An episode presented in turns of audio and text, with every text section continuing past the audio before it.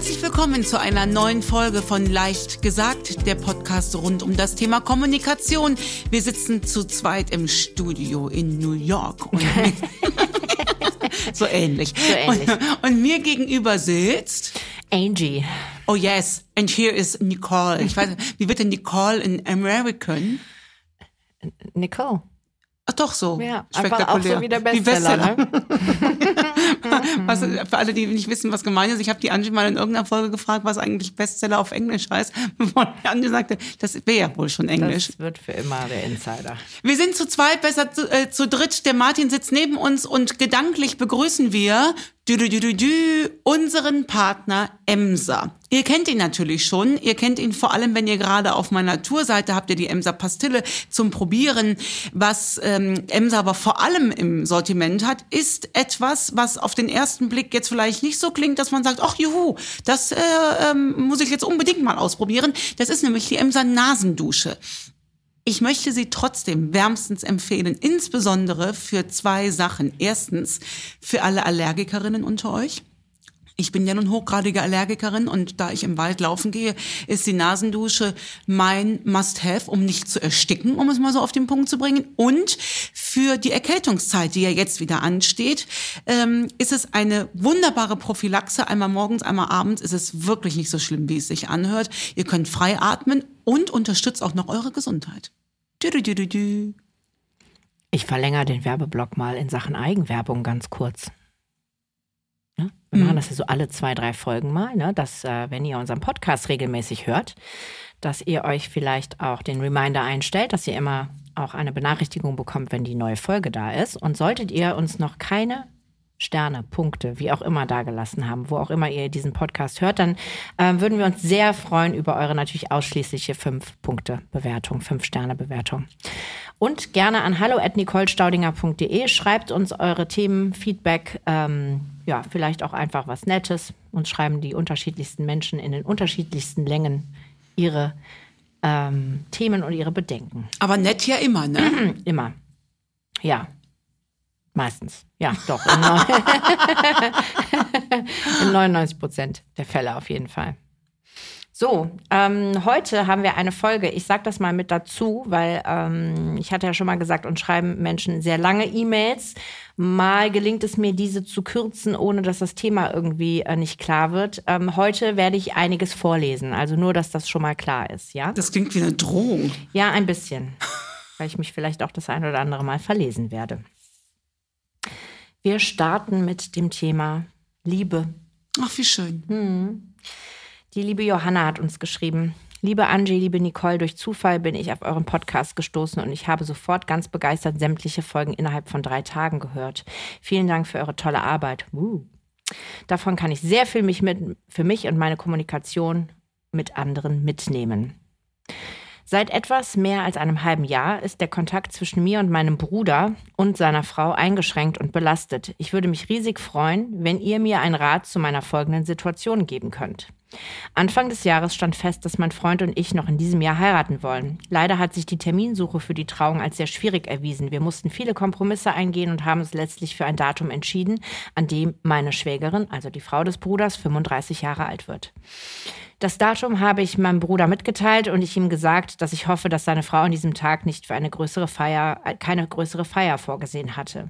Als Antwort erhielt ich zunächst, dass der Termin vorgemerkt sei. 2 Wochen später bekam ich einen Anruf, in dem er mir mitteile, dass ich die Frau meines Bruders vorher hätte fragen sollen, ob der Termin für sie in Ordnung sei.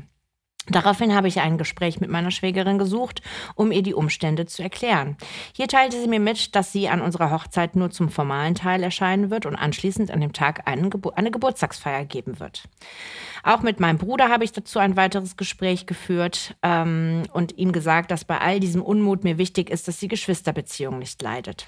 An dieser Stelle muss ich dazu sagen, dass ich vorher lange überlegt habe, auf welche Art und Weise ich den Kontakt zu ihm suchen soll, telefonisch oder persönlich.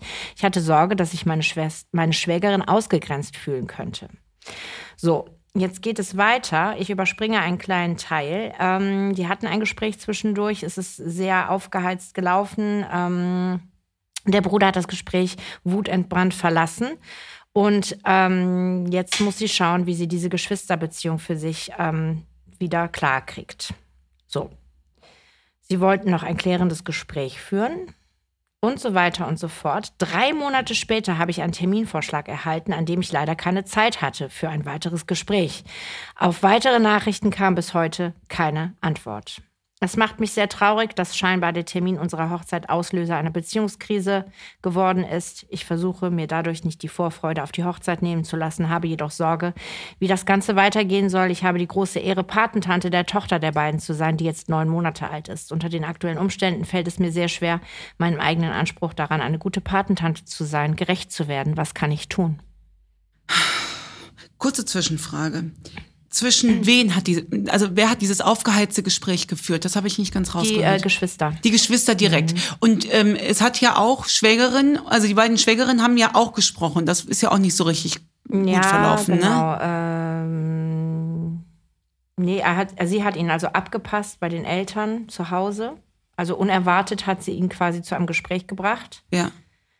Ich kam durch Vorwürfe in eine Rechtfertigungshaltung und konnte ihm mein eigentliches Ziel nicht deutlich machen. Da er das Gespräch wutentbrannt verließ, habe ich ihm meinen Wunsch nach einer guten Geschwisterbeziehung anschließend in einer WhatsApp-Nachricht geschrieben und darauf kam nie wieder eine Antwort. Also ich bin erstmal hochdankbar für diese Nachricht, weil ich glaube, dass wir hier alle Themen drin haben, die uns so beschäftigen. Ich habe das schnell mitgeschrieben, weil ich dachte, ich habe das alles im Kopf, aber ich habe es nicht alles im Kopf. Deswegen habe ich mir so ein paar Sachen aufgeschrieben. Mhm. Was ich wohl verpasst habe, ist den Namen bitte nochmal. Johanna, so. Ich finde, wir gehen mal der Reihe nach. Erstmal ist es ein bisschen auch typisch Mann. Die Johanna kommuniziert das Hochzeitsdatum an den Bruder. Der Bruder schreibt zurück, das ist notiert und dann kommt erst später, man hätte es absprechen müssen. Das ist so ein bisschen typisch Mann. Ich stelle mir jetzt vor, was bei dem Bruder zu Hause abgeht. Der sagt, jetzt guck mal hier, Schatz, da ist ein Hochzeitsdatum, ist an deinem Geburtstag. Die Schwägerin sagt, um Gottes Willen, so und so. Und der Mann ist jetzt Sprachrohr dazwischen. Das ist schon mal so ein bisschen das Erste. Und hier sind sehr viele Ätschis im Raum. Hier sind sehr, sehr viele Ätschis im Raum. So ist mein Gefühl. Von Seiten Johanna? Von allen Seiten. Und das finde ich das Krasse. Liebe Johanna, ganz reflektiert betrachtet, könnte man natürlich sagen, liebe Johanna, warum hast du nicht ganz kurz deine Schwägerin angerufen vor dem Termin und hast, bevor das alles losging, gesagt, wie auch immer die Schwägerin jetzt heißt, liebe Schwägerin, pass auf, folgendes Thema, wir haben einen Riesenbrass mit dem Hochzeitsdatum, wir haben jetzt hier eins, das ist aber dein 35. Geburtstag. Das will ich natürlich jetzt nicht freigeben, ehe ich nicht von dir weiß, ob das in Ordnung ist. Weil für uns ist es natürlich undenkbar, dass du nicht kommst. Hätten diese 30 Sekunden vorher stattgefunden, hätten wir dieses Thema jetzt nicht. Mhm. Das hat was mit Gehörtwerden zu tun, mit dem, was will ich. Stattdessen ist dieser Termin einfach fix gemacht worden. Liebe Johanna, nicht falsch verstehen, dort ist seine Gründe dafür. Das war eine schwierige Terminfindung, gar keine Frage. Zudem wirst du dir mit Sicherheit gedacht haben, na komm, der 35. Geburtstag, es ist kein 30. und auch kein 40. So dramatisch ist der nicht. Aber versetz dich in deine Schwägerin rein. Die denkt jetzt, toll, ist ja überhaupt nicht wichtig, ob ich hier Geburtstag feiern will. Da haben wir schon mal das erste Ätschi. Das zweite Ätschi ist, dass du diesen Termin, so wie ich das raushöre, erstmal nur an deinem Bruder kommuniziert hast und die Schwägerin nicht mit reingenommen hast, obwohl du Patentante bist. Mhm. Also da scheint ja ein enges Verhältnis zu sein. Da hat kein Telefonat stattgefunden.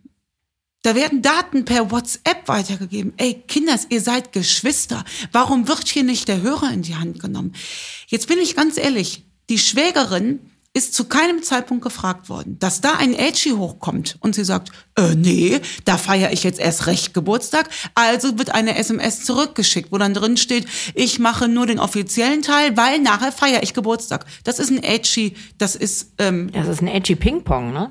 Aber sowas von ein Ätschi-Ping-Pong. Deswegen, ich hoffe, ich darf so offen reden. Liebe Johanna, lieber Bruder von Johanna und liebe Schwägerin, bitte, und da müssen wir jetzt auch keine besondere Atmosphäre und so weiter.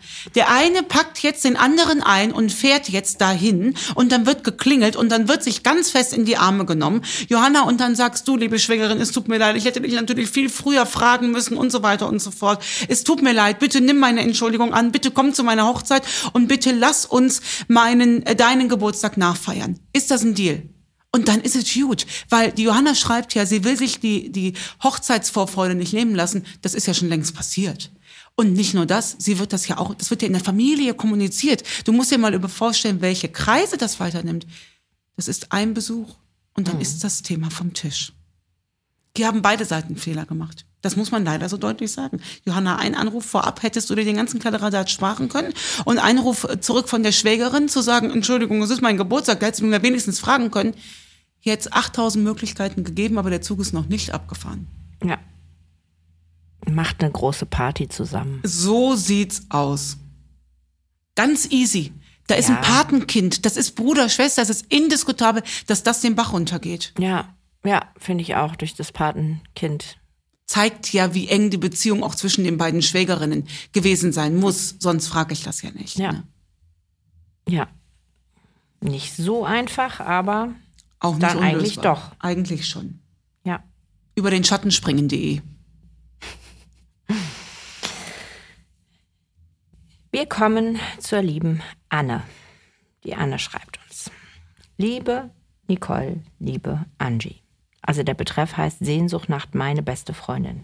Oh, wie schön. Ich, 61, habe erst vor kurzem Podcasts überhaupt für mich entdeckt.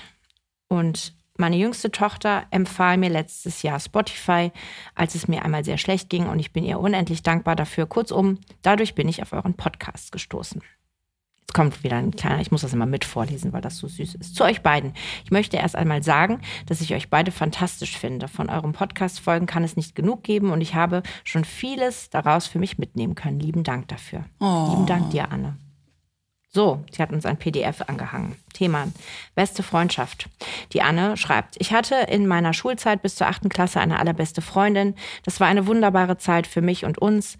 Dann geschah etwas in meinem Leben, was ich nicht näher thematisieren möchte, was mich aber so stark aus der Bahn geworfen hat, dass ich nicht mehr in der Lage war, diese Freundschaft weiter zu pflegen und generell Freundschaften aufzubauen. Ich konnte Menschen nicht mehr so nah an mich heranlassen, wobei ich viele Jahre gebraucht habe, um das tatsächlich zu bemerken.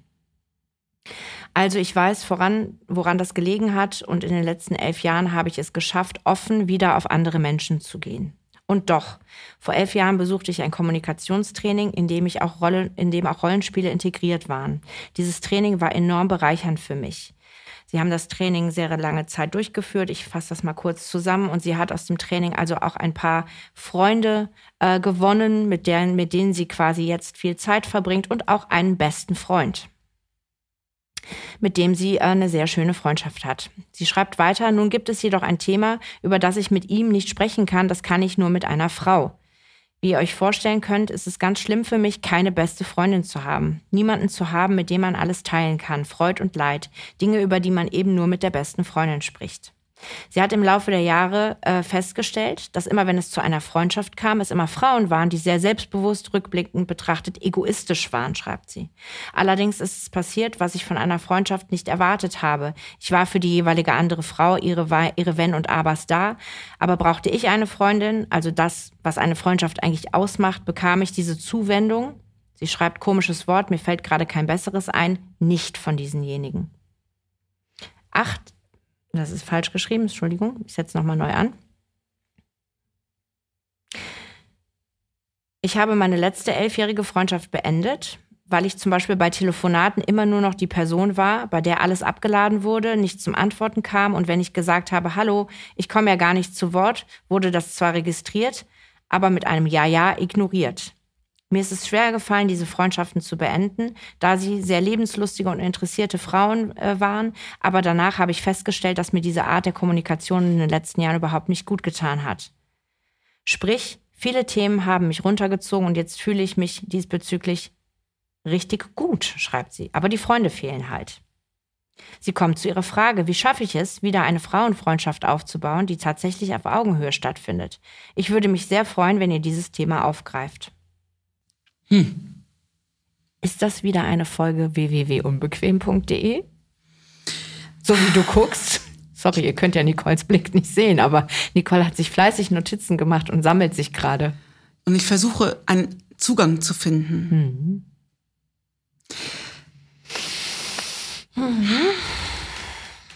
Einen verbalen Zugang. Ich sage mal, über welchen Satz ich gestolpert bin. Die Anne hat gesagt, ich habe einen männlichen Freund und mit dem kann ich aber nicht über dieses eine Thema reden, dafür brauche ich eine Frau. Und sagt im Gegenzug dann, alle anderen Frauen, mit denen ich befreundet war, waren im Nachgang egoistisch. Und zu selbst, also sie schreibt, ihr ist aufgefallen, dass es immer Frauen waren, die sehr selbstbewusst, aber dann in der Interpretation egoistisch waren. So. Ja, ja. Puh. Merkst du, ne? Mhm. Woran ich stolpere, ne? Mhm.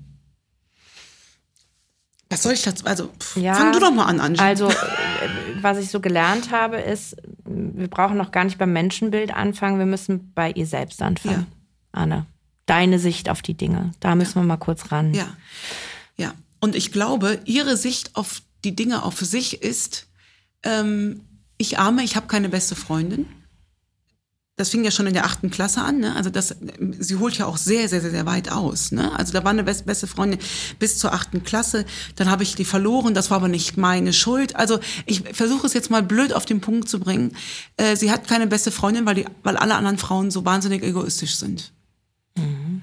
Da kommen wir nicht dran. Ja, erstmal hat sie ihre erste Freundin verloren, weil es Dinge gab, auf die sie nicht näher eingehen möchte.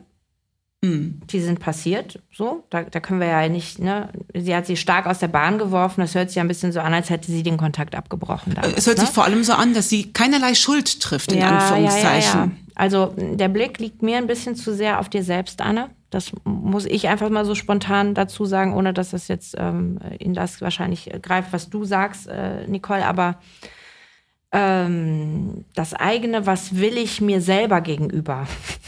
So würde ich jetzt erstmal nochmal anfangen. Was gebe ich denn? Also, weil ich bin ja in der reinen Opfersituation, gerade wenn ich mir das durchhöre. Ich kriege so richtige Opferfeelings. So. Mhm. Ich gebe immer nur alles und höre immer nur zu. Keiner will mir zuhören. Alle sind egoistisch. Was denkt denn dein bester Freund eigentlich aus seinem Blickwinkel, wenn du sowas schreibst und er wüsste das, dass es Themen gibt, die du nicht mit ihm ansprechen willst, weil er keine Frau ist? Das meine ich, und da hänge ich so arg dran. Mhm. Ne? Das ist ja hochegoistisch, zu sagen, das bespreche ich nicht mit ihm, der ist ja ein Mann. Ja. Und was mir die ganze Zeit so ein bisschen im Dunkeln rumschwirrt, du kennst solche Frauen auch, die sagen, also ich komme ja mit Männern besser zurecht. Oh ja. Und das habe ich die ganze Zeit so als dunkle Wolke da umherschweben. Liebe Anne, deine Frage ist ja, wenn ich das richtig verstanden habe, wie kann ich Freundschaften knüpfen? So verstehe ich es, zu einer Frau.